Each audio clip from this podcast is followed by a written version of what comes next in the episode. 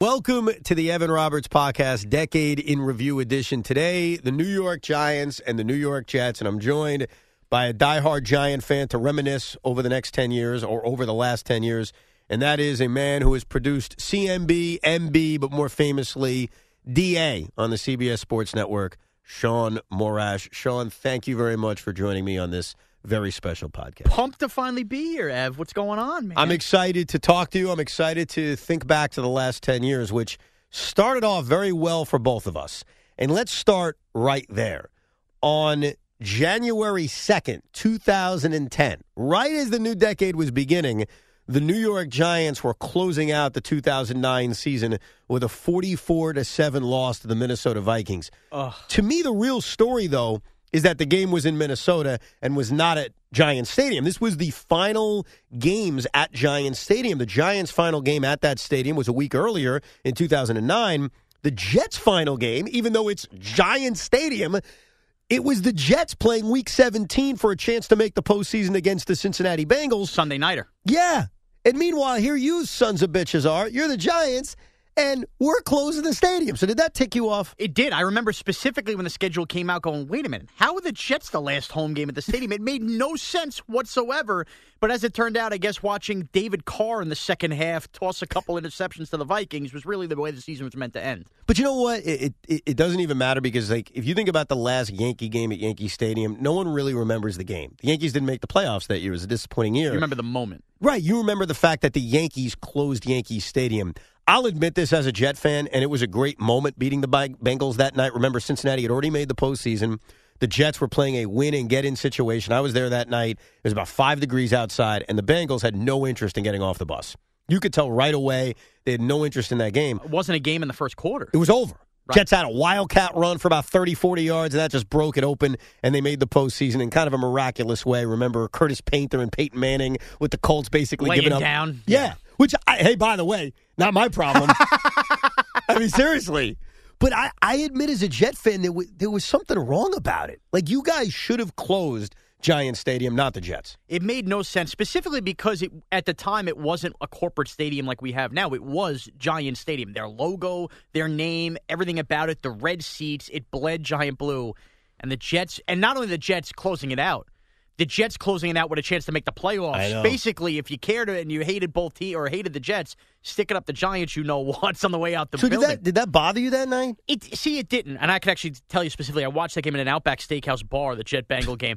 I was so disappointed the Giants ending that it didn't bother me as much. But it was like two days later, as the Jet fans got ready for the playoffs, that Right. then it stuck with me that not only did we not close the stadium, they got to celebrate in closing out the stadium, make the playoffs, and that that did annoy me. You know, it's funny. That year, they obviously were helped out, the Jets, by the Indianapolis Colts laying down, Peyton Manning coming out of the game. And as a Jet fan, I never felt dirty about it at all. I know Mike Francesa made a big deal about it. I don't think he liked Rex Ryan. I don't think a lot of Giant fans or non Jet fans liked Rex Ryan, which I'm sure we'll get to throughout this podcast.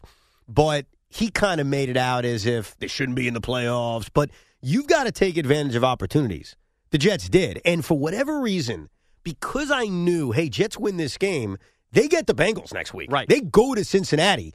There was this confidence of, not necessarily that they were going to get to the title game, but a confidence of they're going to go to Cincinnati and they're going to beat the Cincinnati Bengals, which they did. That was also the game where Steve Weatherford had a little bit of a heart issue, I think it was, and couldn't kick in that game. That's right. I forgot completely about that. I Yes. guess that's why we go down memory lane That here is- with you that. see? You see? That Saturday 4:30 game, I believe. Yes, of it was it was not exactly the uh, prime real Right. estate of football. But after that, after the Jets beat the Bengals and advanced to the next round, Joe and I said we are going to travel. And we're going to do it on our own. The station obviously wasn't going to pay a dime. Shocking. so the budget is hey, we don't want to spend that much money. I mean, we're midday show hosts. We're not exactly making a fortune. So I had to get very creative in finding flights to San Diego. I had to figure out a way how can we get to San Diego? And I remember the first time I put it in Orbitz, it was like $600 a ticket. I said, Joe, geez, it's $600 a ticket. He said, ah, bro, I mean, yeah, is there anything else we could do? I said, well, we really can't drive. It's a little bit far of a trip. Right, yeah. So I did some maneuvering. You'd Be be, closer proud. to drive to Japan at that point. no, you're right. I did some maneuvering and I found a flight for about 280. Think about that, from 600 to 280. what, layover in St. Louis, layover in Boulder? Direct flight to L.A., believe it or not.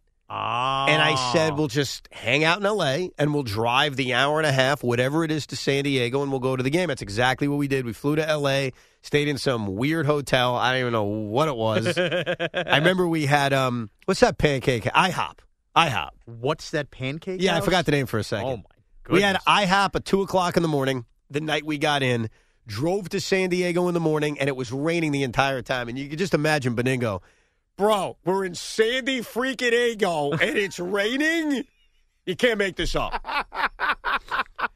and obviously, the Jets beat the San Diego Chargers that day. And one very important memory I had from that game is the middle part of the second quarter, I had to pee. And obviously, I'm not getting up in the middle of the game. Right. Can't do that. So halftime, I quickly get up. I run to the bathroom. I mean, the line is just around the corner. Is the name of the stadium Qualcomm? At this point? Qualcomm Stadium, Okay. yeah, the old Jack Murphy. And I see the line being so long, and I wait on it, but halftime ends. I'm still not ready to pee. I run back to my seat. Like, I can't miss a second of a playoff You game. didn't go. I did not go. So when we secured this victory, okay, I never had to go to the bathroom as much as I did at that moment. How could you even enjoy the fourth quarter? I enjoyed it. I enjoyed it, but the memory is still fresh in my head. I would have anxiety, like a full blown panic attack. I thought I was going to pee myself. You could bite the bullet on a couple plays to start the no, third quarter. No, you can't. If you have to go that bad, I'm a Jet fan. We don't get a lot of these. all right. I, I didn't realize they were going to be in back to back title games Right. at that moment. But the other memory I have after this win was Joe, and he admits he shouldn't have done this. Walking through Qualcomm Stadium, we actually had to go upstairs to the press box because we were going to do a very special post game hour and a half show after that win. Mind you, after the company makes you pay your own Right. way, make sure you take care of, of doing the post show that you're going. Great point. Joey's screaming at Charger fans. Streak over! Because they had some kind of really long winning streak. Over! Season over! Like just taunting these Charger fans. And I remember saying to Joe, bro, we have no quarrel with these people. they were There just. is no rivalry here. There's no rivalry. This is just our opponent. Like, what, what are we doing? And the next day, he admitted, I shouldn't have done that. but he was so fired up. And then obviously after that, we had to figure out a way to go to the AFC Championship game in Indianapolis. drivable. Well, we flew. Oh, okay. Okay. Uh, for some reason, I thought all these years you drove. Well, we did. You'll get to that. Oh, okay. We flew, and obviously they lose this brutal, brutal AFC Championship game. A game I, I, I don't necessarily think I thought they were going to win. Joe was actually very confident before the game. Remember, he went to college in Indiana. Right. And so there was this symmetry in his mind of the Colts are the team that let the Jets in the playoffs. We made this miraculous run of the title game. And for him personally, I'm back where it all started in Indiana. You know? So for him, he actually was very confident going into that game. But it was a brutal, brutal loss. After the game, I ran out of that way, stadium. Peyton Manning didn't feel any of Joe's. Uh, No, Joe's clearly symmetry. not. Clearly not. I ran out of Lucas Oil Stadium, went right up into our hotel, and actually, I wouldn't say I cried, but my head was firmly into the pillow. When you make it that close, Yeah. when you're on the precipice that close, it breaks your heart. Of course, and at that moment, I didn't think they would get back. I mean, I thought this was our one opportunity. It was kind of a lucky run, which I would admit.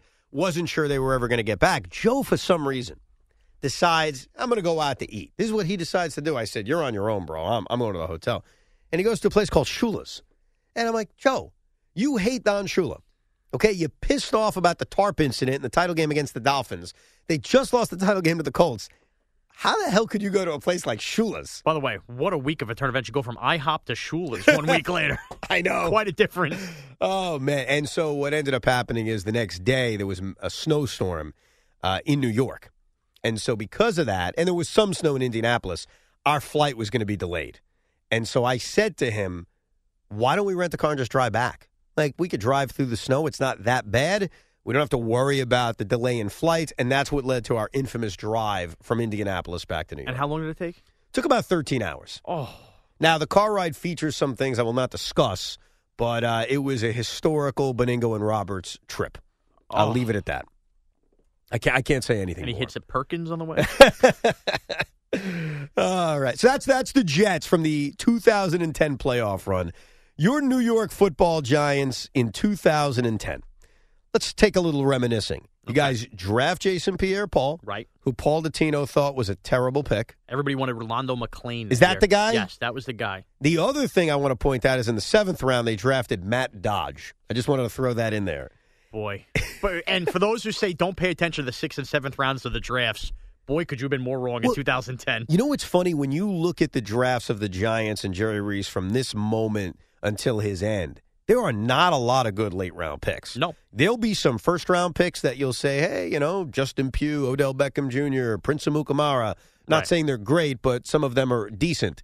There are a lot of just wastes in the third, fourth, and Ruined the fifth depth round. of the roster. You're right. Now, what was your expectation going into 2010? Uh, I was. I think a lot of this happened to be my immaturity in watching what the Jets had done the year before, but we were still not that far removed from 2007. Right. Still had the pass rush. I fully expected playoffs, bounce back, and we're going to be one of the final four teams standing in the NFC. I'll never forget thinking that going in. Hey, keep adding pass rusher, that kind of deal. Felt the same way when they drafted Kiwanuka that they did Pierre Paul. They had a, a kid in preseason play very well, a guy by the name of Victor Cruz, who not many people were that familiar with. Wearing number three. He actually made the team, but injured his hamstring early on. So Victor Cruz's breakout did not happen in 2010, but he was on the team. and felt like a little bit of an odd, uh, if you will, IR stint. It felt like we're going to stash this guy. Like Right. he could have played the rest of the year. You know, teams try to play Sure. some of that funny business. That's what it felt like with Cruz. Little did we know what was about to happen. Right. But really, the highlight of this season is the Giants are nine and four. I mean, they look like a playoff team, and they're set up for this huge matchup against the Philadelphia Eagles. Steve Smith is an elite receiver at this point for the Giants. I know he is. I actually said once, "This is the real Steve Smith," right? Yeah. Which I'm embarrassed to have ever We said. were wrong about six months later. yeah, well, no doubt. So the Giants are nine and four. The Eagles are nine and four, and they are playing at MetLife Stadium. By the way, qu- just quickly about this, MetLife Stadium obviously did open in 2010. What was your first impression of the of the, the new stadium? Disappointed. I went to the opening of MetLife Stadium for Bon Jovi. So, Bon- actually, it technically opened for like a lacrosse tournament, a high school lacrosse tournament. But the first big event was a Bon Jovi concert to open the stadium, and I went. Right. And I remember being excited. I'm going to walk the concourses. Bon Jovi, I could give or take. Like, Right. I, you know, It's whatever. like me. I went to Jay Z's concert at Right, like Center. I don't hate Bon Jovi, but it's not somebody I'd go out of my way to buy tickets for. And I remember walking the concourses, and I remember getting my seat to my my then girlfriend, now wife, and going, eh, kind of disappointed here. We dumped all this money. Yeah. I already missed the stadium, but I said, you know what? Let me see how it is for football. But my first in that Bon Jovi concert was kind of like, eh. It I think that's what we all feel. Yeah. we felt it at the time, and I think we still feel it to this day that there was something cool and new and special about Yankee Stadium, something new and special about Citi Field, even something new about the new Garden. Like they did a pretty good job Yeah. renovating it. MetLife Stadium, from a stadium perspective, one of the biggest disappointments this town's ever seen. Yeah, it's just it's a giant tin can with nothing to it. No, you're 100 percent right. All right, so let's talk about this game. The Giants are playing the Philadelphia Eagles. They're both nine and four, and the Giants actually led in this game 31 to 10 with about eight minutes to go in the fourth quarter. You guys are about to go 10 and four. You're about to beat the Philadelphia Eagles. I'm sure you're thinking we got a chance this year. We got a chance to make another Super Bowl run. pumping, Obviously, pumping my chest out that day. I Oh. was I was pounding my chest like it was Wolf of Wall Street before it came out. I, I, I couldn't believe it because the Eagles, just something about beating the Eagles to me as a Giant fan will always be more special even than beating the Cowboys. So like that moment in the fourth quarter, knowing this game's about to end, was great. when at what point when you have a 21 point lead in the fourth quarter with not a lot of time left and you know weird crap has to happen at what point are you starting to get worried that oh my god we may be witnessing another miracle at the Meadowlands right when it fell to 14, I want to say with about six minutes left, seven minutes left. It might have been seven ten on the clock, if I'm remembering correctly. When it got to 14, I looked at the clock, and I think I remember saying to my dad, "Nah, there's not enough time left." But in the pit of my stomach, I had this, "Oh, it's the Eagles. What the heck is going on here?" Yeah. And then the moment it got, the Giants were only up a touchdown. That was it for me. You know, it, I remember watching this, and, and obviously I'm coming from a different perspective. When the Eagles tied the game with a minute to go, Right. Jeremy Maclin caught the touchdown, Oh, and it's 31 31. My thought was, got a minute, you got Eli, go drive down the field, kick a field goal, this thing's over. that's like you did thro- not think that. That's like throwing somebody a life raft in a tsunami. It was just not. you know, it's over. You really thought, like, even though you had the football in the hands of a two-time at the time, or actually at the time, one-time No. Super Bowl champion, you didn't feel that? No, I thought this game would go to overtime. I thought we would lose the toss, and the Eagles and Vic would go right down the field, and that would be the end of it. I never saw exactly what was about to unfold in that last minute. I thought we would still lose in overtime. Well, what happened was Eli threw uh, a couple of incomplete passes and then took a sack. I mean, Yeah. so it couldn't have been a worse situation. So there were four. Was that 2010 or 2019? I got. Well, the difference is, I mean, uh, you were nine and four. So you know what right. was. Exactly. So after Eli Manning takes the sack, there's 14 seconds to go. Oh, and Matt Dodge lines up to punt. And I'm sure, were you worried? I mean, DeSean Jackson, you know, is back there, but you have to figure eh, he's not gonna he's not gonna give him a chance. To I wasn't worried. I didn't have time to be worried because I was so ticked off. I was more ticked off that here we go, we're going to overtime, we're going to lose the stupid coin toss, and then going to go down the field to score. I was I was convinced of a loss. I wasn't convinced of this punt return that was about to take place. 65 yard punt return for a touchdown. The walk off punt Oh. return for a touchdown as the Eagles beat the Giants. Is that the worst loss? I'm trying to think as a Giant fan if it would be. Is this the worst loss you ever suffered? That and the Niner playoff game. Yes. Oh, three. Well, that was, bizarre. that was I mean, kind of similar in a weird way. 97 Viking playoff game sucked too. I, I have a funny anecdote to the following of this game, and I could tell you the Jets were about to play the Steelers at four o'clock in a snowstorm Right. in uh, Pittsburgh right, Right. after this game. Yep. I remember specifically. Right before Christmas, this Giant Eagle game, I'm sitting how I do. My sisters, and my dad, my parents have raised us. We watch Giant football on Sundays. We don't even go to church. It's about the Giants, Right. right? My dad decides, looks at all of us. We're not even going to watch the stupid Jets play the Steelers in the snow this game. We're going to go to Sunrise Mall in Massapequa, Long Island, and we're going to go Christmas shopping because we need to get out of the house and get away from football. we go all in our Giant stuff. We don't change. We go to Sears. Right. Cashier at Sears sees us all in the Giant stuff. We're going to get wrung out. Looks at my dad, young guy, and goes, "Hey, how'd we do today?" this is pre Twitter, pre like you're going to check your phones. My dad goes ballistic. I thought he was going to get arrested. Oh, my Are you God. trying to be an effing funny guy? this, that, the other thing. The kid, the kid must have been like 18, all panicked. Goes, "Sir, I got a holiday job here. I'm just trying to see how the Giants did." And we had to finally calm my dad down and realize this kid was shit for real. How did the Giants do Oh, today? God. But it was almost an arrest situation in the mall. That's how livid my father was. I kind this of game. I, I don't blame him. oh, it was brutal. I don't blame him. I mean, I, I know we live in this DVR world or a world in which, well, then again, if he's DVRing it, he shouldn't Right. be asking. Right. But we live in a world in which maybe not everybody is as diehard of a fan. and the world was just a it. little different in 2010. I know it's hard to believe. It was like not everybody was fully engulfed in all the technology we have now. So it's understandable. That would never happen today. The they actually got blown out the next week against Green Bay, which you could understand. They Snowed here. Yes, they won Week 17 against Washington, but they needed help to make the playoffs. Right. They didn't get the help, and so they had a 10 win season and missed the playoffs. Right. I I would think now you're three years removed from the Super Bowl. You're two years removed from Plaxico Burress shooting himself.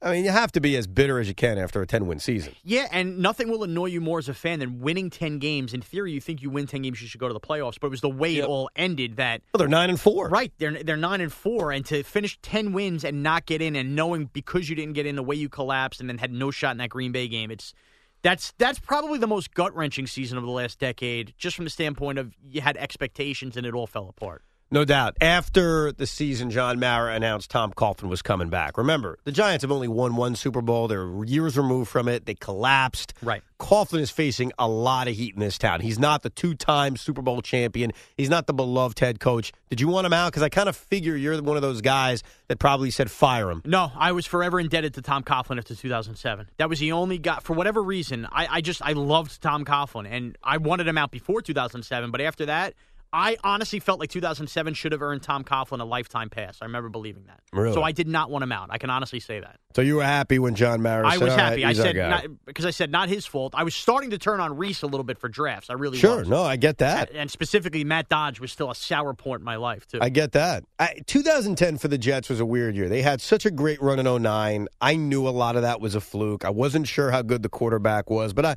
at this point, I love the head coach. I mean, the head coach is arrogant, but hey, in uh-huh. year one, he backed it up. Like, what is there to complain about? What I remember is the way the season started. They lost this brutal 10 9 game to the Ravens. Sanchez threw for like 75 yards. It was, you know, the kind of game you'd expect in the Rex Ryan era, a very low scoring game. But after that, they got red hot.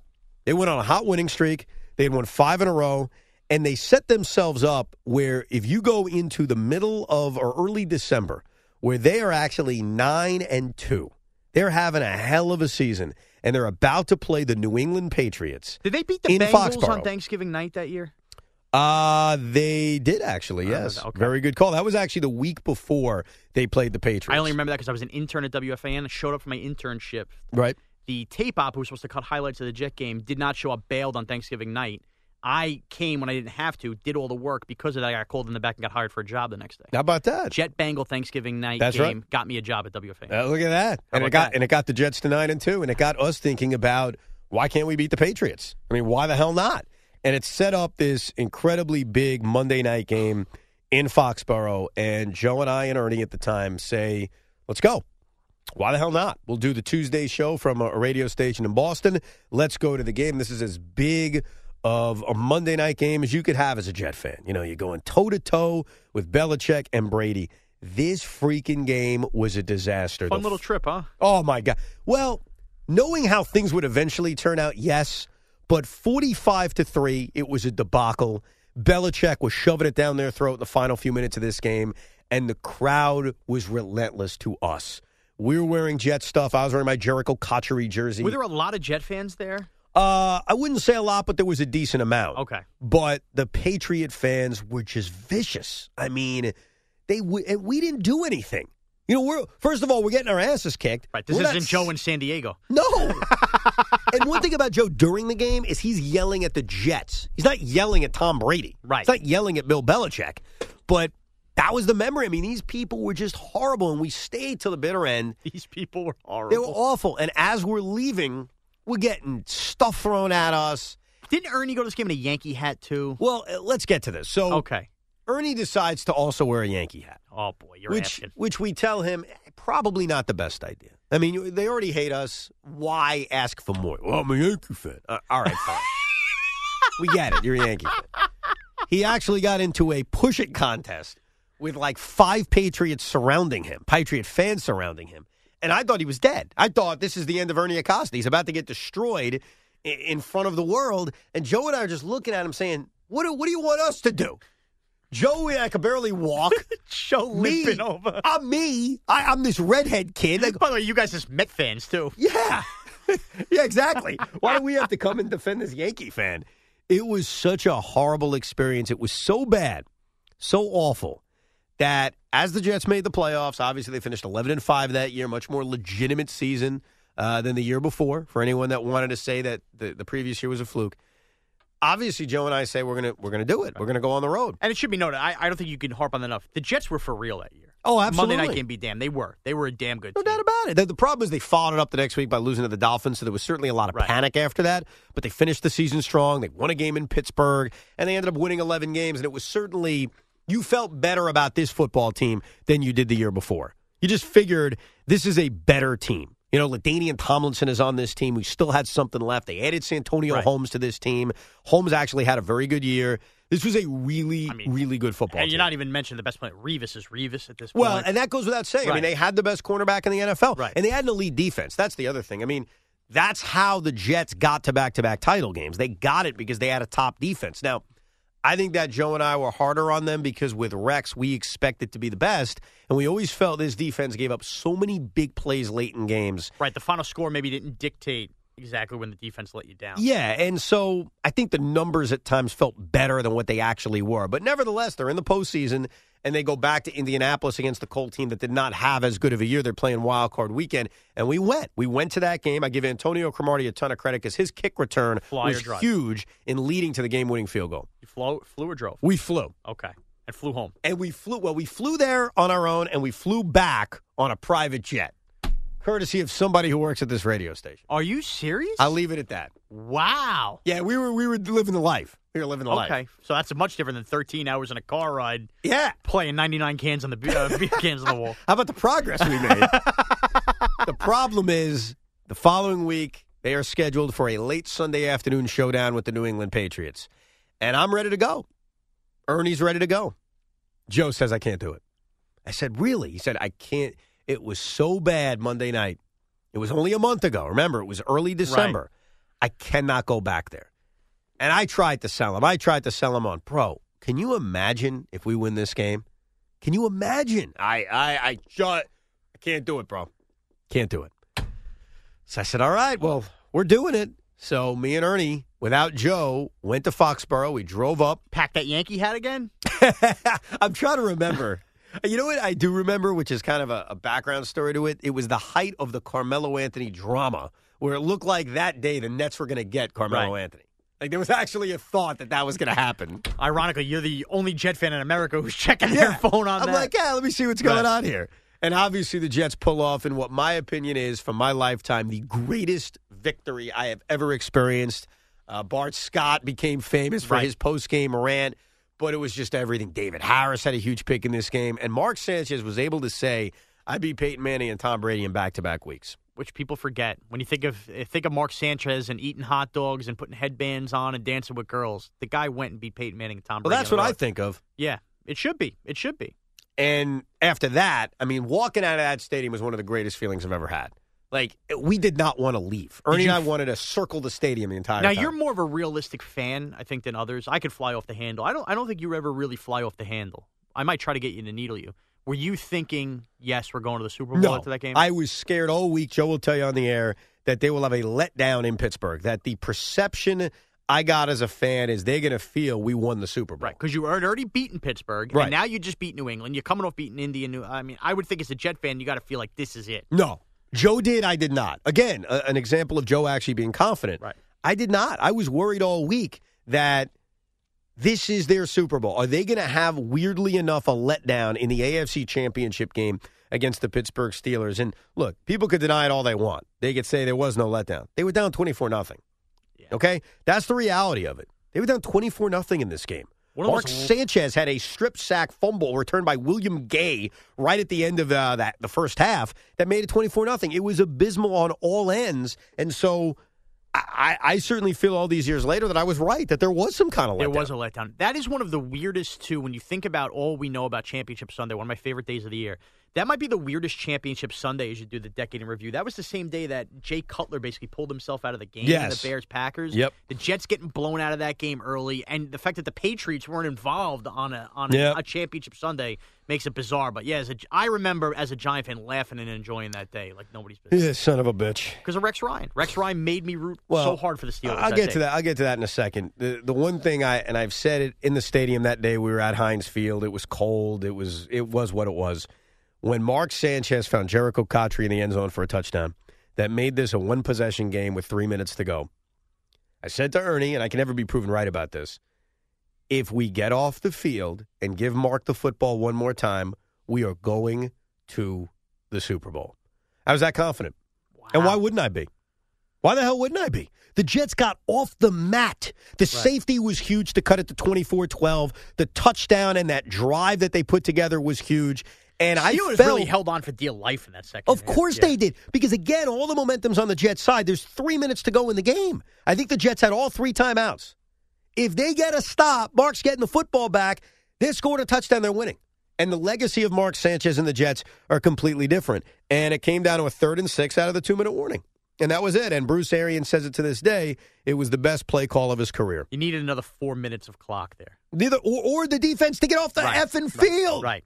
It's third and six. Get off the field. And it was Antonio Brown from Ben Roethlisberger, and that was it. Four nil down later, or three nil down later, as it was done.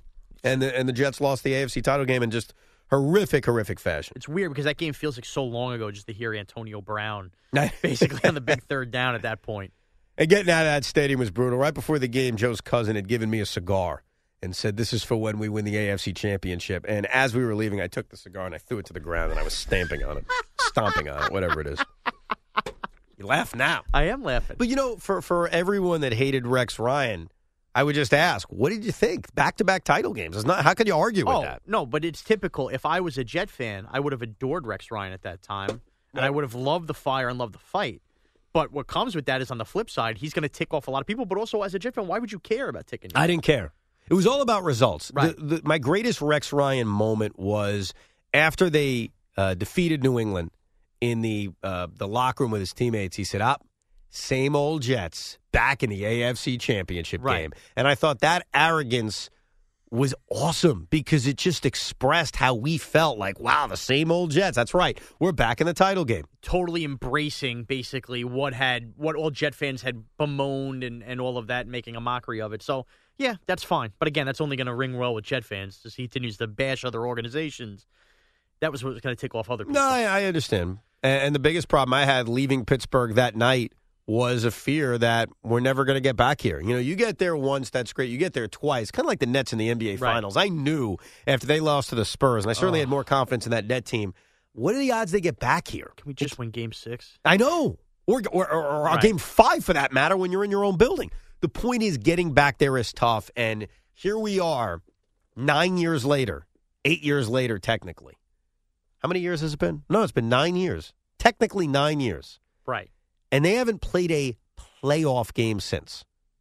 That's crazy.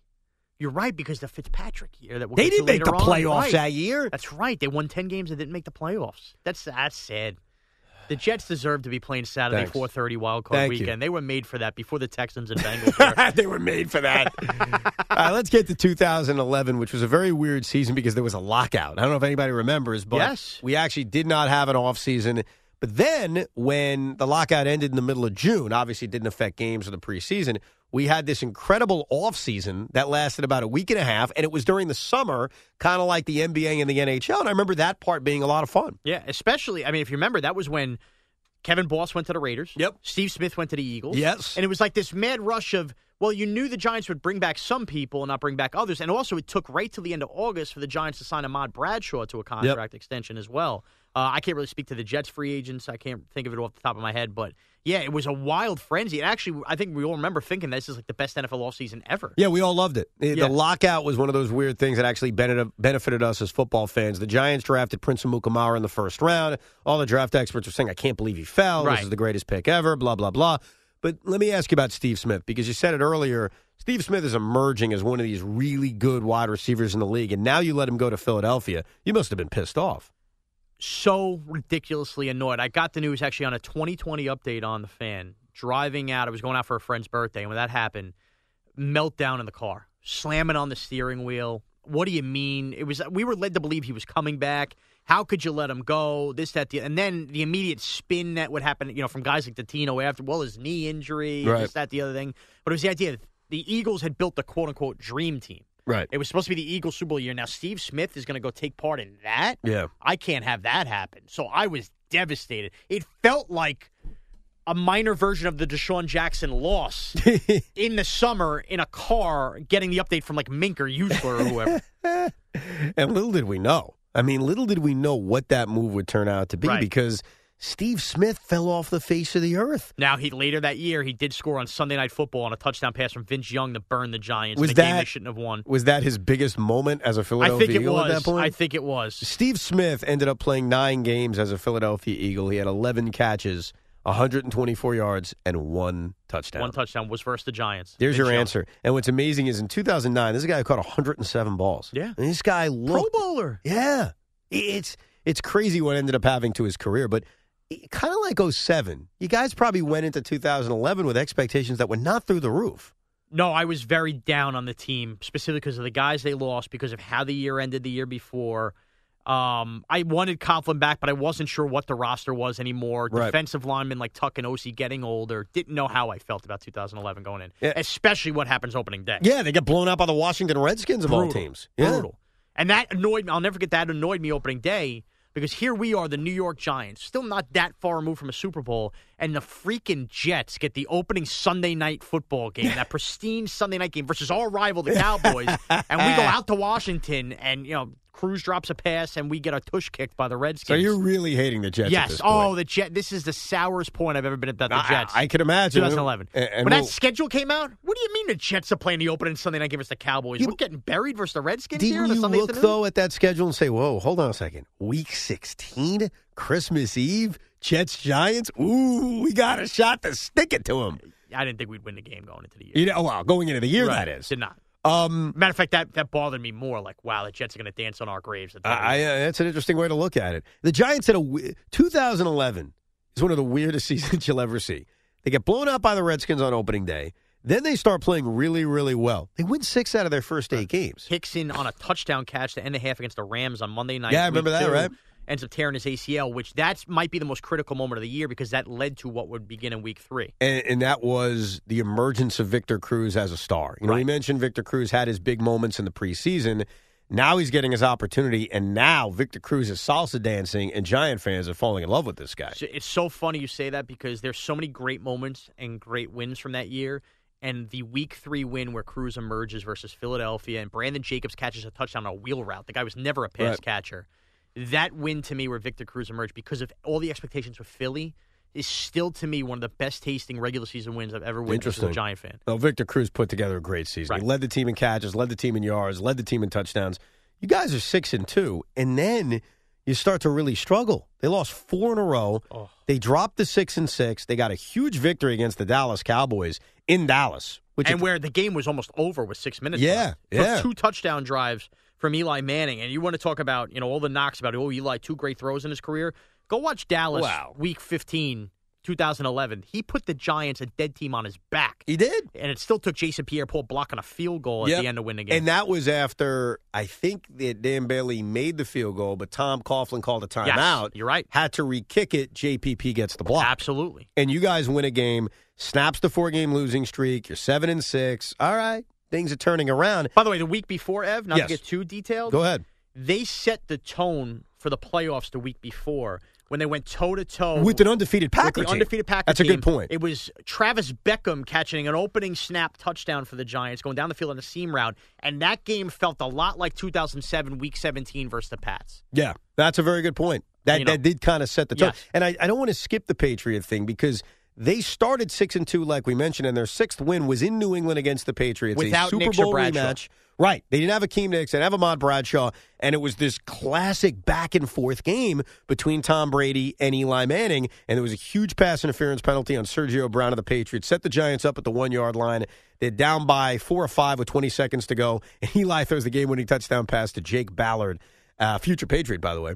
And the Giants beat the Right. Patriots in this dramatic way. Jake Ballard, at had, Jake Ballard had an insane catch down the seam that at the time, because he was wearing number 85 like Tyree, you know, Buck and Aikman are calling it the Tyree catch Right, right. 2.0. It was unbelievable. Jake Ballard was the man that day. You must be thinking, by God, we own the Patriots. yeah, it was crazy. Oh, God, it was Because even the loss in 2007 felt like a win. Right, exactly. Because of how well they played. I remember them. thinking that day, I think we're 3 and 0 versus the Pats recently, forgetting that they actually lost that regular season. That is a one game that actually does feel like a Right. win, even though you lost. But they lose to the Redskins after the Dallas game, what a letdown. and you're seven and seven, and you have to be thinking going into this Jet game, and we'll get to the Jet perspective in a little bit. But you have to think going into this Jet game, I'm not confident. We've played like crap. We just lost at home to the Washington Redskins. What makes me think we're going to beat the Jets? You can't be confident going into that. I game. was not confident, and I had to work uh, a shift at 4 p.m. at WFAN that day, Hmm. Christmas Eve. I was a part timer working holidays. And I remember saying, I'm not traveling during this. is a huge game. Right. I came into work by noon. Okay. That morning, my wife had me pick up a gift card to give to her mom for Christmas. I'm wearing my Giant jersey, getting ready to go into work. Some Jet fan comes rolling up in the street, yells "Giant sucks," and throws a whole soda on me. I'm wearing an Eli Manning jersey. Wow. And I come into work because I don't have time to change. It was on my way to work, drenched in soda, sticky, wearing my Giant jersey, and I got to settle up. And I actually, in the studio we are recording this right now, is where I watched that game. So, 7 3 Jets, very low scoring defensive battle.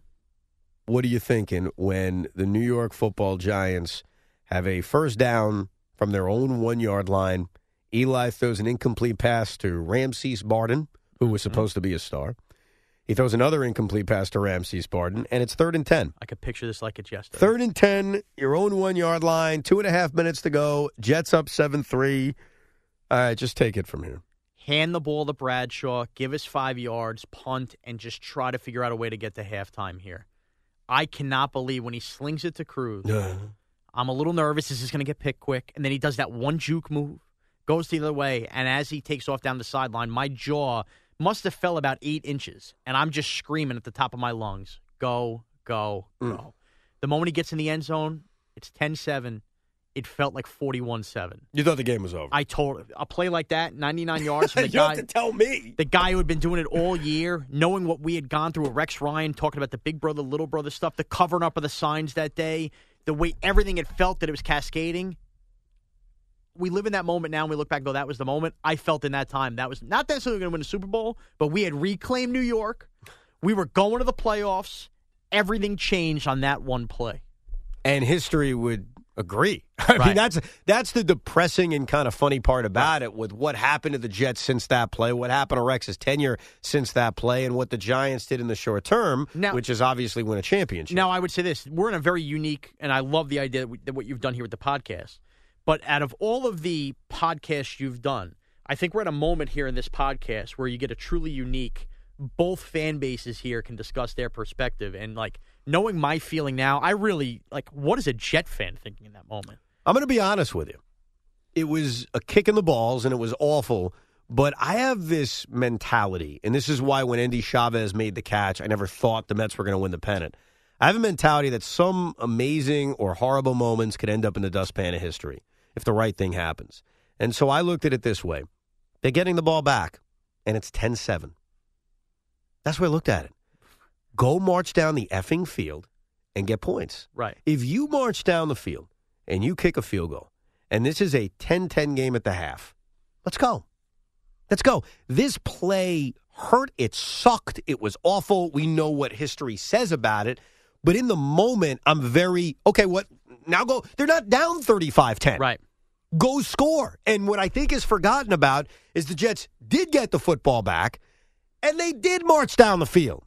And Mark Sanchez took a sack right before Nick Oh. Folk lined up for a 44 yard field it a goal, tuck sack? which he missed. It was a, it was a Jason Pierre-Paul Jason. Pierre-Paul. Okay. So they were set up for a field goal that I'm not saying changes history because the truth is, even if he kicks the field goal and it's a tie game, you guys can still win. I mean, look, the Giants dominated the second half. We know what ended up happening, but I did have that mentality of go out and answer. Oh. God forbid they score a touchdown and you get it right back. Bro, so me that was had killer. more different mentalities at that time. I basically had the New Year's uh, poppers out. I was banging the pots and pans. I understand it. it, it was unbelievable. And what happens in the second half of that game? Well, it's and, and that's where I don't know if Nick Folk making that field goal Right. makes it. I, I can't answer that, but looking back on it, like when when you, when you think back to the memory of that play, then you think, oh yeah, Right. it was over. I mean- but I'm telling you, at the time, I didn't think that because it's 10-7, bro. It's the first half. Why would I give up on a game at 10-7? And because of the specialty and the enormity of that play, I think we always, from both a jet, maybe not from a giant perspective, from a jet giant perspective, I'm sorry.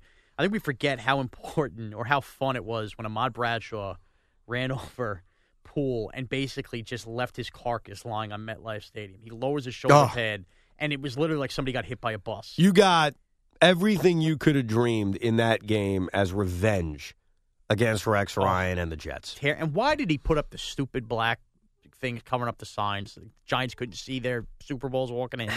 That really annoyed the Giants. Why would you even do that? It was just so, it was unnecessary. that was the problem with Rex Ryan. Unnecessary nonsense. Well, this was it for him. Uh, let's be perfectly honest. I mean, the Jets should have been in the postseason. They should have won that football game. They should have made the playoffs.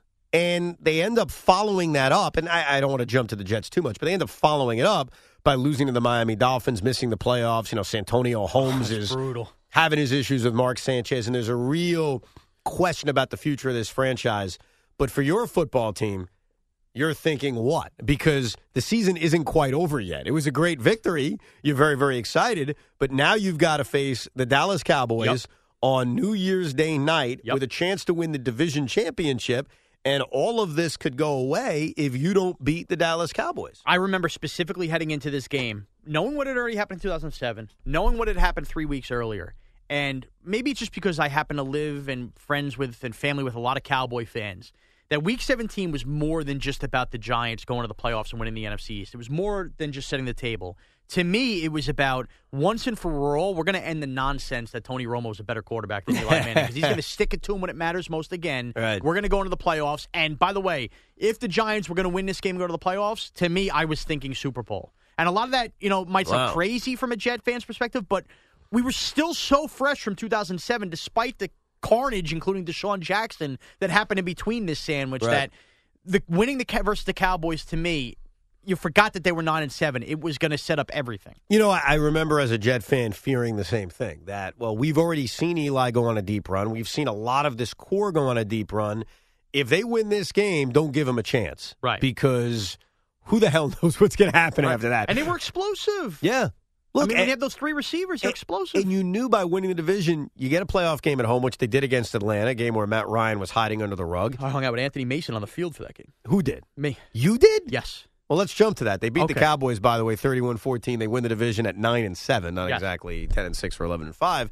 And now they're playing the Atlanta Falcons in the wild card round. Why are you hanging out with a So I end up get, scoring field passes for this game. Really? I'm, I'm pumped Look up. at you. Um, I probably used a little pull I probably shouldn't have had yet from working at the fan, uh, doing some Giants related stuff, and I got field pass. Me and my buddy Kyle go to the game. We tailgate. I surprise him. I don't tell him we have these. We roll out to the field, and uh, waiting with us to get our same pass is Anthony Mason. Wow. Mace is by himself. Uh, he ends up buddying up with us, and we end up hanging out with Anthony Mason. He calls over. I'll never forget. He's talking to Michael Turner of the Falcons Right, before right. the game comes over, and we watched all of warm-ups and hung out basically the whole afternoon with Anthony Mason, watching the Giants go to the playoffs. That is crazy. It was awesome. It was and, awesome. And I assume you were confident playing Matt Ryan in the Atlanta Falcons. It's the point. Atlanta Falcons coming to play the Giants. And you know the real shame of it is because of the Patriots' success Right. with always winning these divisions, and because the Giants have fallen off a map since then. That this is the only playoff game we've ever had at MetLife Stadium, and I think a lot of us as Jet and Giant fans hate the stadium or just kind of feel like eh towards Right, it. right. That day, that energy, it felt like the old stadium. And when Nicks takes that slant and goes into the end zone and does the dirty bird, you actually, and I, I will tell you this, my buddy Kyle, the floor of the upper deck felt like it was moving. That's how crazy Well, it was. You, you hit on something that is depressing. That is the only playoff game at MetLife At Stadium, MetLife Stadium. that we've seen. I mean, even during the, the jet run that they had, which is now effectively over, it was all on the road. right. So you didn't even get that experience. But you're right. I, I assume it was rocking because I've heard the new Yankee Right. Stadium and I've heard Citi Field have its moments. That day will always give me hope if the Jets and Giants get home playoff games and, you know, the That Cowboys. Eagles, and Patriots stop winning divisions. Uh, Yeah. you go back to Lambeau against a 15 and 1 Packer team. But, like you mentioned, Giants gave them a fight during the regular season. So, Bring 'em on. confidence? Bring them on. Yeah. Felt again, script of 07. The only thing that ticked me off, and people forget, that is the game in NFL history. I think I've never seen more outrageous calls go against a team that ended up winning the game. like there was that play where Greg Jennings clearly fumbles and he claimed his shin was down after right. replay. Uh, I think there was another Jake Ballard play. It might have been the regular season. His knee was down. Whatever it was, there were multiple calls in that Packer playoff game. We were like, "What are the? Are they trying to get the Packers in the NFC Championship game?" And then, of course, the fumble. Chase Blackburn ends up picking it up, scoops and runs, and you know the rest is history. I think they beat their asses, man. They did. They look like a better team. The 9 and 7 Giants look like a superior team and to a can't 15 and 1 not team. mention the Nicks hail mary catch. Oh, yeah. at the half because that Yes. was like whoop. See was monstrous. Changed the entire game. It goes from a 13-10 game to a 20-10 game. It, it was a lot of that was about wow, the 15 and 1 Packers are about to lose at home Yeah. in the divisional round. You think I'm arrogant now? You should have seen me that afternoon. I can imagine. Well, at this point, as you get set to play the San Francisco 49ers, you have to probably think, "Oh my god, we're going to the Super Bowl." The biggest game of the Giants' history is actually the Saint 49er game in the divisional round. Like, you could pick all the Giant wins you want as far as the most important Right. games. The idea that Alex Smith in a shootout goes back and forth with Drew Brees out in San Francisco that day, that Saturday afternoon, and the Saints lose that game. To me, is what won the NFC Championship for the Giants. Despite how classic it was, and despite needing the Kyle Williams fumbles, the fact that the Giants weren't getting on an airplane and going to play in the Superdome, which was a house of horrors for them, Right. I, I'm convinced if the Saints win that game, the Giants are not in the Super Bowl Yeah, that I- year. there was a lot of that, a lot of that mentality going in about I, I we can't play the Saints. No. We've got to play San No. Francisco. Uh, what's your most vivid memories of that? Because it was a classic, obviously, going into overtime of the 49er of game? the NFC Championship well, game. laugh, being furious that Vernon Davis is standing up on a camera uh, well or whatever after he scores a touchdown. But honestly, uh, just the beating that Eli took in that game stands out. Yeah, he Picking up the shoulder pads, the grass, and the fact that he kept getting up and getting up and getting up. And that Victor Cruz didn't score a touchdown in that game, but Victor Cruz was so important, basically moving the chains on every third down they could. But Eli's toughness, and when I think of Eli Manning's legacy, I will always think San Francisco 2011 NFC Championship game and what he did more so than the fumbles. if San Francisco's Kyle Williams doesn't fumble in overtime, we could be talking about something different. We could I mean, be. that was that was a Could be. game changing play because in overtime, both teams are having trouble Right. driving. Uh, there's no sustained drive. The Giants are punting for the second time. And Ted Williams Ginn puts gets- the ball on the ground. That Ted was it. Ginn hurt the week before. Right? Yeah. He was Kyle Williams was not the main punt returner on San Francisco. Right. No, you're so right. You know, it took an injury versus the Saints a week before. Like all of that set in motion, which just shows you how hard it is to get to a Super Bowl. Oh, and yeah. how many things, despite how great you could be and how well you could built you could be, and you have to put yourself in those positions. But little things like that that add up that Well, you don't see that- coming. That's what's so remarkable. And I think you'd admit this. The 07 Giants and the 11 Giants have this similarity of no one thought they were a great team No. going into the postseason. No. I mean, we just talked about where this season was going. They're they're seven and seven, and they're playing the Jets on Christmas. And you're convinced what they only win nine games. There have been years where they've won ten games and missed the playoffs, like we just talked about a year earlier. And yet, you get to the playoffs. Give them credit; they beat the crap out of Green Bay. But then little breaks like that, and here you are in the Super Bowl again. It's unbelievable. It really is unbelievable. It just shows you. You just got to win enough to put yourself in the position, but it's going to take breaks. No matter how good you are, there will be breaks. No, there will be. And here they are in the Super Bowl against the New England Patriots. Oh, Now, before we get there, the Patriots should not have been in this Super Bowl. Okay? It should have been the Baltimore Ravens. You should have had your opportunity to have a rematch of 2000. That should have been your opportunity. But the Ravens uh, absolutely flat out blew it. I mean, not only does Billy Cundiff miss the 32 yard field goal that would have tied the game, but Lee Evans, Lee Evans. drops a touchdown pass in the end zone that would have sent the Ravens to the Super Bowl. And by the way, not a pass that was too high, not a pass that was too low, a pass that me and you, frankly, would be cut from this radio station if we didn't catch a phone ball in the newsroom where it was. I I think because the Ravens have overcome it in a way, they won a Right. Super Bowl. Look where they are now. That's kind of a moment you could just move on and forget about. Bro, there ain't no Lee Evans statues outside M&T Bank Stadium. but he's also not going down as this. He Right. wasn't Billy Buckner for obvious Right. reasons. But it should have been Giants Ravens. Did you want the Patriots again? Uh, uh, no, I did not. You figured a second time around, there's well, no, no, way. I, I was confident they were going to win the game. I, I want to make that clear. Really? But it's the risk reward of if they lose to the Patriots, it tarnishes, at least in my mind, what we had over Boston fans and Patriot fans. Which, look, as a Yankee fan, we hate the Red Sox, right? And we're, we're close enough in proximity that we deal with them a lot. Knowing that we had ended their regular season perfect season, if we go out and lose four years later in the Super Bowl to them, well, what what what can I ever say to trash talk a Patriot fan? They beat us back. Just that you ended the undefeated season. I get it. I get it. I was confident we were going to beat them, but I didn't want to play them. I would have rather played the Ravens. Well, I was still sour over 2000. yeah, I mean, it's funny. You get a rematch against them. Right. There's not that much left from 2000 Right. to really get revenge on. You're mostly getting revenge on the logo, to be perfectly honest. But that's totally fine. With No. I, I, I totally get it. I thought you guys were going to win. I don't know why. I think it was the way you guys played them at Gillette.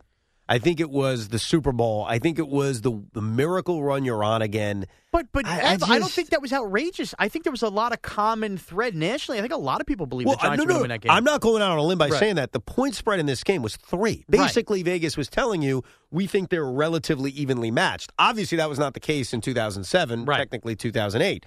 They were a huge favorite. And I thought the Giants would win that game, too. The reason I thought they were going to win in 2007 is the Patriots were clearly slowing down the last few weeks. They looked beatable against San Diego. Right. They looked beatable the week earlier. They were not that same dominant team. Plus, the Giants were on this miracle run. But here you are on another miracle run. It's unbelievable. I'm so grateful, and that's why no matter what's happened, and we're going to get to this whole decade, no matter what's happened since, I just lean on those years and remember how thankful I am. As a When fan. Aaron Hernandez, that's right, Aaron Hernandez catches a touchdown pass, and you guys are down 17 9 in this game, second half. Shaken confidence or still think, all right, I started the talk with negativity. My friend Kyle, who was at the Anthony Mason game, uh, he did something that you've only ever seen in the movie Fight Club. He started punching himself very hard in the head because he couldn't take the negativity in the room at my dad's house, Oh, my- saying, "We're not dead yet. We're only down eight. and to the point he actually cut himself and started bleeding. like this is like violently scary. Um, but something about that that lightened the mood in my uh, my parents' basement watching the game, and I think from that I just all right, you know what, we're gonna be okay. We're gonna be okay. We fought back all year. The Giants' whole year was about comebacks. The Right. Cardinal game was one of those games. They had that all year that they were going to lean on that and they were going to figure out a way. And sure enough, they did. Mario. Manningham play. What comes to mind? you're immediately thinking Tyree. Yeah. You know, if you're asking me, just first thing comes to my mind. Wow, we're having another special moment late here versus the Patriots.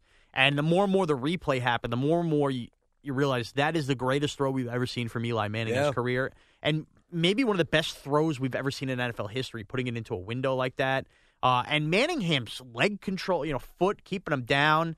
It's just, it was as if Mario Manningham was put on earth to make that play for the Giants. I know that, that sounds crazy, but you know, all it was Mario Manningham was tr- taking the third Right. round. They had all these other receivers, Nicks and Cruz, and it was like that was why Mario Manningham was on this team was for that moment right then and there. I remember on this radio station after the Giants won the football game, it instantly became Eli's a Hall of Famer, right? That's really where it went. Right. Because it's weird.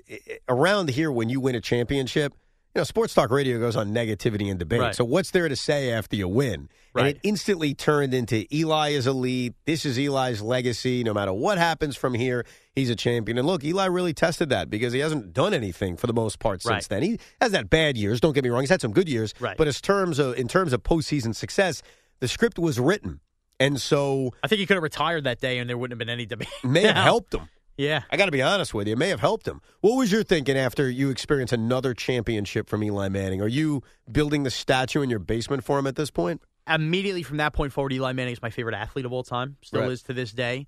Uh, and yeah, how could you? And I, I think I kind of regret one thing after the fact, and that is uh, I blew off the parade because I had gone in 2007. I gone to the 2009 Yankees. And I think I had this feeling of we're going to win another one, Oh, two more with Eli God. Manning. I, Uh. Evan, I know that's crazy for you to hear because you're Right. you as a fan aren't used to that with your teams. And I no, don't, I haven't been to any. and I don't say I'm really not saying that to troll you. I'm saying that the feeling changes Sure. when you've won. I was an entitled Yankee fan. I've now seen my team and this quarterback who was still in his prime win two Super Bowls. And looking back, knowing what we've gone through, I wish I had gone to the parade. But I remember thinking, like, great, you know what? We're Right. gonna go. I'll go again. It's cold out, like that kind of deal. And I remember, Well, you go to the Yankee Parade in 2020. yeah, bro. With the or the Brooklyn Net Durant Parade in love it. I 2021 or whatever. Uh, well, congratulations. The Thank Giants won the Super Bowl, the only championship this town saw in this past decade. Uh, for the 11 Jets, I'll do it briefly because we talked a lot about the Victor Cruz game. The tone for this season was set with one move that bothered me. My favorite player at the time was Jerricho Cotchery, and they let him go. They let him leave and go to the Pittsburgh Steelers. And there was a worry that Rex and Tannenbaum were allowing some of these key veterans to walk away. Right. And Jerricho being one of them. Glue guys, absolutely. Jerricho, for a lot of people, was you know the next Wayne Chrebet. Yeah. In a lot of ways, Right. he was. Class guy did the weekly spot with Right. us. He wasn't the greatest weekly spot, but just a real class dude. They re signed Santonio Holmes, which none of us were necessarily mad about, but it turned out to be a terrible, terrible decision. They needed Santonio Holmes without a big fat Right. contract. And they signed Plaxico Burress. They brought him in, which at the time didn't think was the worst thing in the world. I wasn't confident they were getting back to a title game, but I certainly hoped they'd be in the postseason. We know what happened in the Giant game. We touched on it. But after that, week 17 against the Dolphins, they had a chance, and that game was marred by Sanchez and Holmes arguing in the huddle. Holmes continued to feel as if, hey, I was the scapegoat. You know, people kind of blame me for it. You can't operate as an offense when a wide receiver is acting like that to a quarterback. It's engulfing. It's, It's suffocating. It's tough. It's suffocating. And I think at that point, the Jets probably needed to move on. Yeah. They chose not to. I was hoping that 2011 was, look, it was Rex's first bad year. He had two really, really good years. He had a bad year. I still have confidence in him. Let it be teachable. Yeah. Let's get to next year. Learn from it. Get better. I mean, that's the hope I had. You guys are going into 2012. I don't know if you're thinking about winning another Super Bowl, but your first round pick was a fellow named David Wilson. I was annoyed that day. by the by taking the running back yeah, David Wilson. I was never a running back in the first round guy at all, and I we had just paid Ahmad Bradshaw the year before, and I know Jacobs was kind of on his last legs, and I guess because it's the end of the first round, it's just kind of hey, try to take the best player. But I'm a college football fan myself. I never viewed David Wilson as a first round talent when he was in college anyway, Virginia. Yep. So when the Giants took him. To me, it's funny to say now looking back, but I remember being annoyed. And when you look back at what happened in the collapse of Jerry Reese, people will point to a lot of things and will point to Ereck Flowers, which I'm sure we'll get to, that Mm-hmm. error that was terrible. The David Wilson pick was the beginning of the end of the giant wall crumbling to me. Interesting. Well, you got that big Wednesday or Thursday. I think it was actually a Wednesday. It was Wednesday night. because of like primaries or something. No, I think it was the convention, Or if I'm not convention, mistaken. okay. I think uh, the Republican convention or the Demo- maybe the Republican convention occurred, so they actually played on a Wednesday night, which was bizarre. And you guys lost to the Dallas Cowboys. Yeah, it was a kid from Queens on Dallas made all the plays that day. I'm forgetting the kid's name. Do you want me to tell you? You remember him? Yeah, Who was it? Kevin Ogletree. Kevin Ogletree, right? yeah. You you being cute right now? no, I, Ah. for, I forgot to say, but I remember him being a Queens guy. Oh, okay. yeah. No, I, I had something about Kevin Ogletree. but Okay. I'm going to leave it out. Oh, I don't want to get into it. Oh, okay, all right, never mind. Something about Ke- nothing bad about Kevin Ogletree. Nothing bad about him, but something about put it this way, maybe it involves a girl. We'll leave it at that. With you?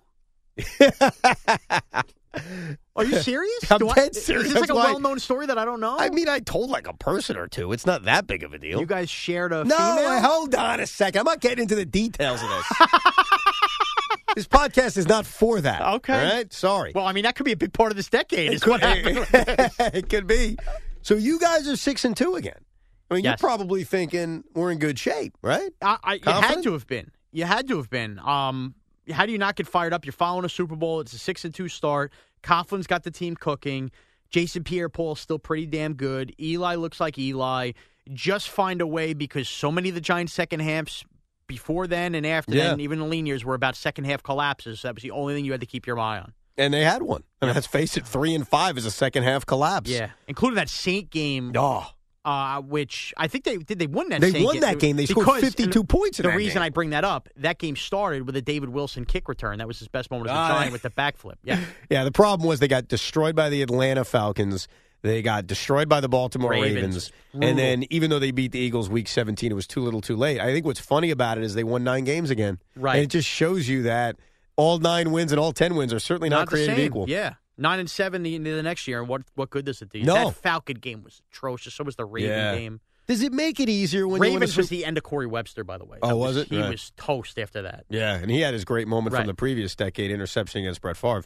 Eh, Does it make it easier when you win a Super Bowl the year before? Yes. I don't know what that's like. Yes, yes, it does. Okay. You're ticked, but the, it's not the same sourness that you would have in 2010. So, do you remember the big story going into 2012 with the New York Jets after an 8 8 season? They made a signing. Do you remember what the signing was? The Jets make a signing heading into 2012. The Jets brought in a football player. Was no, that wouldn't have been it. This was one of the big sports talk radio Tim topics. Tebow. That would be Timothy Tebow. Okay. Tim Tebow was brought in. Remember, God, The- is that long ago? yeah, it was 2012. It's crazy. Remember that year before, he is the quarterback for the Denver Broncos. He wins seven games. They they go on this you know run or whatever. Including beating the Jets on a Thursday night. Yeah, of course. And so I don't know whose idea it was. Was it Rex? Was it Tannenbaum? I don't know. Was it Woody? But they said, let's bring Tim Tebow in. What Most- better idea? The most publicized punt protector of all time. well, they were going to run a lot of Wildcat. Right. That was their plan. I mean, inevitably, we thought, is this guy actually going to replace Mark Sanchez? He only threw eight passes in his career. It wasn't that big of a deal. But I think the big deal was the oxygen in the room is taken out. I mean, they signed Tim Tebow, and he's having a press conference. I hated it.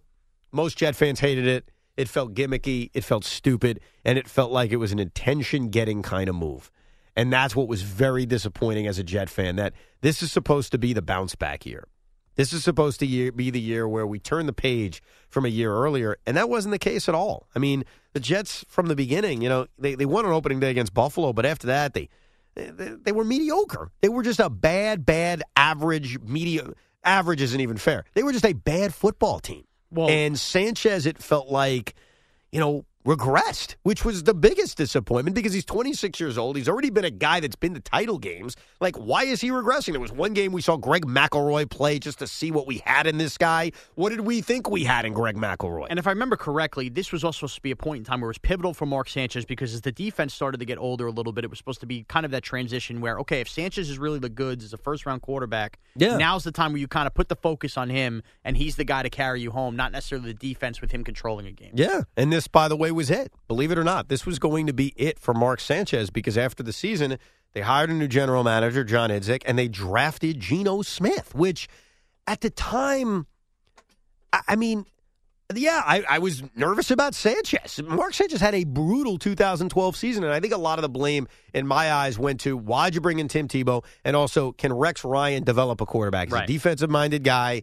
Uh, they got the most out of him in terms of wins, but it felt like, wow, we've probably seen the best of him. It's never going to get better with him. And him. I firmly am a believer in this in the NFL in that uh, a lot of times you obviously have to have the talent, but it's all about the right place, right time, right system that can get the most out of you. And Mark Sanchez, I think, is one of those guys, and I actually feel this way about David Carr as well, that if put with different coaching in a different scenario to start their career, despite him going to two AFC championship games, Mark Sanchez might still be playing in this league as a starter, as a franchise quarterback. It's just something can happen with your confidence, with your development. I do think there's some of those guys that I think a lot of it is yourself, but I think a lot of it is coaching. I Right. think David Carr is a great comparison that the amount of sacks he took Right. early on certainly didn't help him out throughout the growth of his career. It was just, it was sad because even though I never thought Mark Sanchez is going to be Aaron Rodgers or Tom Brady, the guy won how many playoff games in his first two years on the Right. road against elite quarterbacks? you got to have something upstairs to be able to do that. Yeah, that's not just all luck. It That's- wasn't just the defense making plays. You had to make critical throws and critical decisions in those games to get them home. And I always say, I said it to you earlier, I thought if the defense got off the field against Pittsburgh, Mark Sanchez was going to lead them to the Super Bowl.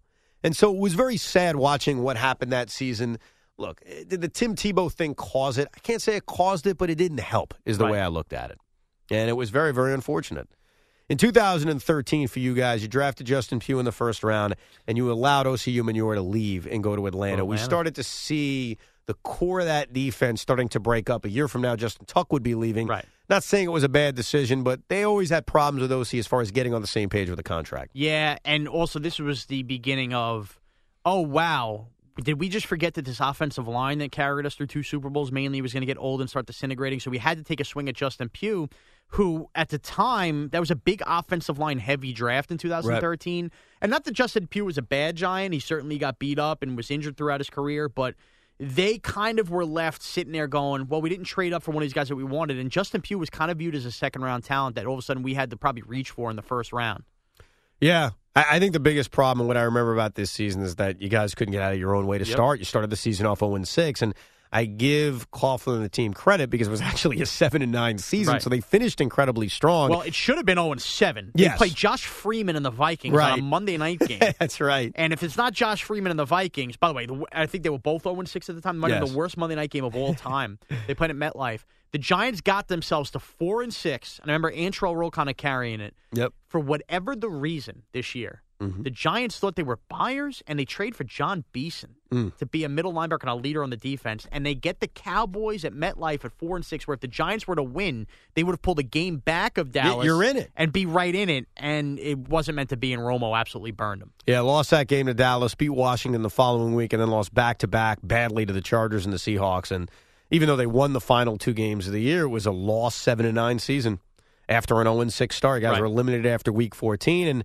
and and I don't know if you're starting to worry about this, but now all of a sudden, you know, the Giants are starting to struggle after winning a championship two years earlier, from nine and seven now to seven and nine to what the hell's the future of the team? There's a different mentality in that you're still seeing Eli Manning, the face of these Super Bowls, on as your quarterback, while not realizing basically the foundation behind him is completely disintegrating below before your eyes, and you still have this blind trust of Jerry Reese that's little by little starting to deteriorate. That oh, you'll just plug and play, and these guys will be fine. It's bad luck that's hurting us here. Yep, no, you're right. For the Jets in 2013, they hired John Idzik as the GM. At the time of this, and Joe says this a lot now, they should have kept Mike Tannenbaum and Rex Ryan. I wasn't ready to fire Rex Ryan yet. I'm sure you guys were because you always hated him. Right, get him out of here. Get him out of here. I've here. had it. You've had it. I've had it. Yeah, once. because I care what you think. I mean, honestly, he only had at that point one really bad year. Had a disappointing year and a bad year following up two title games. I just had a tough time eliminating the fact that they went to back to back title games. And I think know it was just. I think he was watching the progression though. You No, could see it. It was. Well, look, I, I I wasn't sure what to expect Right. because things were changing. John Idzik is hired as the GM. He drafts Geno Smith, who I got to tell you, I didn't know what to expect from Geno Smith. And I saw was- him a little bit in college, but I Geno didn't know Smith what to pouting like a baby at the draft and stuff like that because he wasn't going to come back to night two. think. He that, did, drafted. ah, that didn't bother me.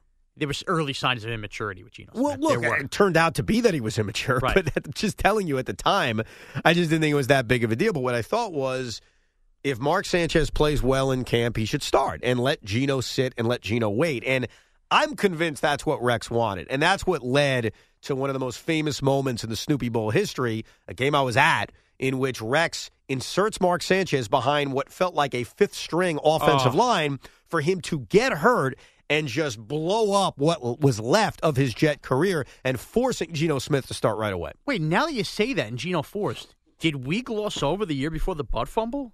Yes, we did. You purposely skipped the I just don't think it's important. It's one of the top five moments What, of the, uh, to, to, to who? to Giant fans. Oh, to Giant. Fa- Listen, I've gone over this, and I don't want to spend 10 minutes yelling at you. I understand. The butt fumble is one of the most overrated things in the history of sports. the man ran into an ass. no, Evan. the ass got pushed into him. It happens. His face hit an ass, Okay. and he fumbled the ball. Big deal. They got their asses kicked by the Patriots. That's really what matters. It was Thanksgiving night, I and a it. man ran into an ass. oh, God. It's here a go. big moment. Do, do your little rant. No, that's it. It's no, funny. that's it. ran into an ass. It's not. it's fine. You can go over. I'm glad you brought it up. I'm glad we could discuss Right. it. Yes, the butt fumble. For some reason, I was thinking that was 2013, and now as you're getting into the No. Geno stuff, No, I'm like, wait a minute, you missed go- the butt fumble. I didn't miss it. I didn't think it was important. Whole It was- decade, and we're not going to mention the butt fumble. They got blown out by the Patriots on Thanksgiving. That's a, what's the headline there? Man runs into ass. Oh God, poor Brandon go. Moore. What did he it. do so wrong? Anyhow, the bigger thing about Mark Sanchez is he's inserted in the Snoopy Bowl, gets hurt, and his Jet career is blown up. But but here's the crazier part, right? So Mark Sanchez can't play, right? He's not going to play. So Right. Rex Ryan is forced to have to start Geno Smith. And even though Geno's numbers, you could look at his stats and say, boy, what a, what a crappy rookie year. When they beat the Falcons on that Monday night, which knocked me out of my knockout Knocked pool. me out too. And I didn't mind. I was Right. like, great, this is fan. Three and two, guy plays his ass off. I'm like, oh my God, they found their guy. Maybe we have something, bro. That's what I'm thinking. Two weeks later, they beat the Patriots in overtime. That's They're right. four and three. They beat the Saints two weeks later. They're five and four. I'm thinking, That is Wow. right. The Patriot Saint wins that year. That's right. I'm thinking, wow, I got something here. And by the way, I watched that Patriot game in California. Buddy of mine was getting married. I didn't take any days off. I worked Friday from California, did the wedding Saturday, Sunday, 10 a.m. Jets Patriots. It was a beautiful thing. Isn't football on the West Coast the best? It's kind of cool. Not going to lie to you. But then they lose three in a row to Buffalo, to the Ravens, to the Dolphins, where they can't score a freaking point. Geno Smith is regressing, which I guess you'd expect. But but here's Maybe the thing. we don't have something here, bro. May- well, I think the bar was set high because of Sanchez. I mean, Right. Sanchez as a rookie was in the championship game. Right. Like I can't ignore that. But the biggest memory was they won their final two games. They beat the Dolphins in Miami, and everybody's happy Rex is coming back. You know, the Jets are celebrating. You know, Right. Woody comes in. Rex is coming back. And hey, hey, I'm thinking to myself, we're freaking eight and eight. Not that I want to fire Rex Right. Ryan, but why are we celebrating that win? Celebrate if you make the playoffs, not getting Rex Ryan back. Putting yourself in the worst position to be in the NFL, which is eight and eight. Yeah. Oh, no doubt. And believing Geno Smith Right. is the answer, which turned out not to be the case. And believing John Idzik may be a competent general manager, which turned out not to be the case. So eh, this was the final, I would call it halfway decent moment of Rex Ryan's career. Now the next best moment's basically been brawling with Baker Mayfield on uh, ESPN TV Yeah, at this point. Basically, basically. For 2014, this is a very pivotal year for the Giants. You guys draft Odell Beckham Jr.